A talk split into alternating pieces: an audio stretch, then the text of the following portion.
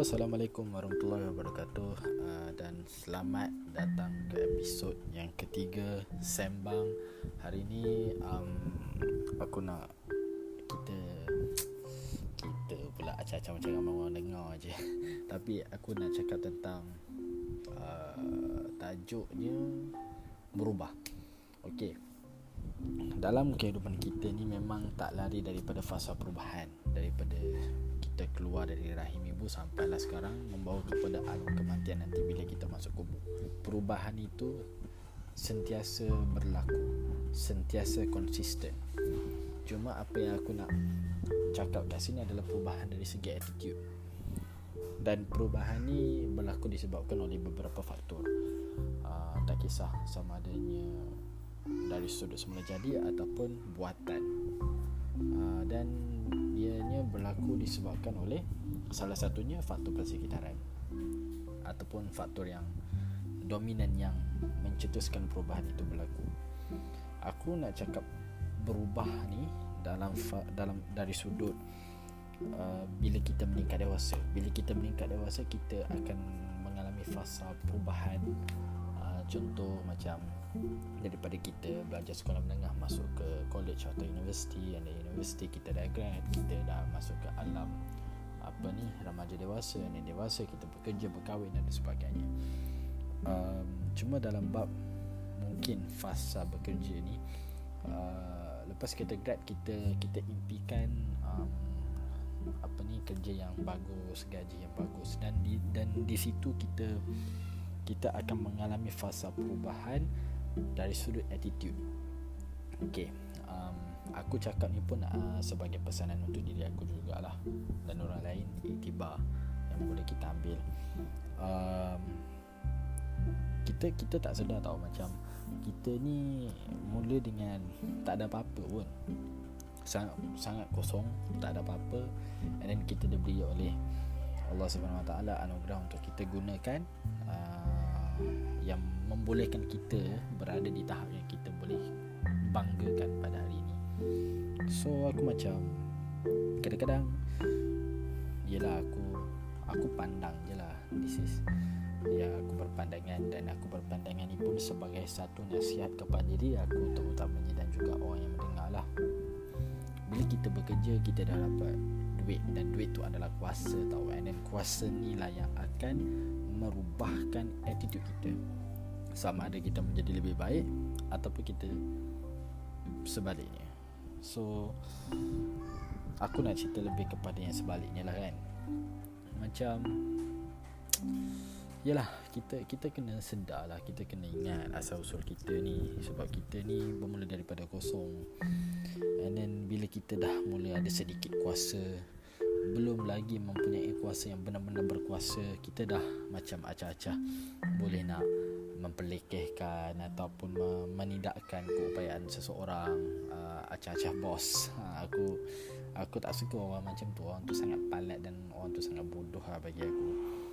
Um, jadi aku fikir um, kalau ditakdirkan benda tu jadi pada aku aku berharap agar Allah berikan aku satu ketukan yang benar-benar berimpak untuk aku sedar dia aku asalnya aku ni dari mana Ah, daripada keluarga yang tak ada apa-apa pun uh, yang juga diperlekehkan oleh orang yang mempunyai satu darjat ataupun satu kedudukan yang lebih daripada keluarga aku. Dan aku berdoa agar aku tidak menjadi sebahagian daripada mereka. uh, sentiasa mengingati asal usul aku.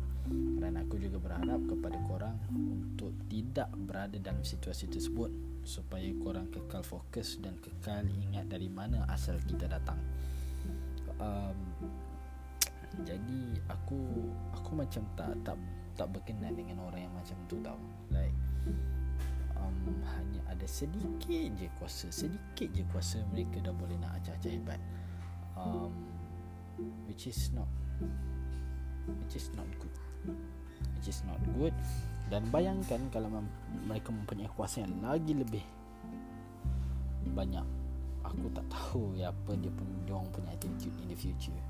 Dan termasuklah dia aku sendiri nauzubillah min zalik. Um so aku episod ni lebih kepada aku nak nak nak express apa yang aku rasa lah for the past few weeks yang aku sebenarnya berada dalam keadaan yang tidak selesa yang yang buatkan aku rasa macam aku belum lagi sampai satu tahap yang macam aku dah menyampah dengan kerja yang aku ada sekarang. Bukan disebabkan uh, bebanan kerja tapi disebabkan persekitaran tempat kerja aku tu yang memang aku tak berkenan uh, dengan yang macam aku cakap tadi tu ah uh, iyalah tu. So aku tak tahu macam mana aku nak handle benda ni. Aku ada minta pendapat dengan uh, rakan sekerja. Uh, dia pun just bagi tahu aku benda ni memang tak boleh lari ke mana pun. Apa yang aku perlu buat adalah fokus fokus dan fokus bekerja jangan hiraukan apa yang orang kata. Aku aku cuba untuk buat benda macam tu tapi aku macam aku cakap in the previous episode semakin aku tu aku semakin sensitif tau. Uh, and then aku mudah terasa. And benda tu buat aku jadi lagi tak tak selesa. Dan aku pun tak tak pasti sama ada menghiraukan benda tu dan fokus kepada kerja akan menjadi uh, cara penyelesaian yang terbaik untuk aku. Tidak terlalu ambil kisah tentang isu ni sebab aku tak boleh. Sebab kalau benda jadi macam tu aku jadi macam tak nice. Bila tak nice kita tak boleh nak kerja dengan very effective dengan very productive. And then result dia pun end up not very well. So aku tak tak berkenan. Jadi aku aku aku tak tahu macam mana nak handle benda ni. Sebab bagi aku benda ni kecil. Yes benda ni kecil. Secara kasarnya kecil. Tapi orang yang mengalaminya tu orang yang mengalaminya tu kita depends kepada orang yang mengalaminya lah. Kalau orang mengalaminya berasa benda tu kecil dan benda tu tak ada apa-apa pun dia tak kisah. Kalau macam kes aku macam aku cakap aku bila meningkat rasa aku rasa aku dah makin sensitif sikit. So mungkin dia tak terlalu kecil tapi tak juga terlalu besar. Dia somehow boleh affecting aku punya interest to work lah. Uh, not because of the workload but because of the environment uh, kat situ. Jadi kepada siapa-siapa yang dengar ni um, kalau ada yang dengar lah mungkin kau boleh share um, if you were or currently facing this kind of this shit maybe you have or like something you have figuring out how to facing this uh, effectively uh, maybe you can share and comment on this matter so that I can learn from you guys on how to deal with this shit. Um, So I think this is all for now for this third episode of Sembang. See you next again. I don't know what I'm talking about. Bye anyway. Bye.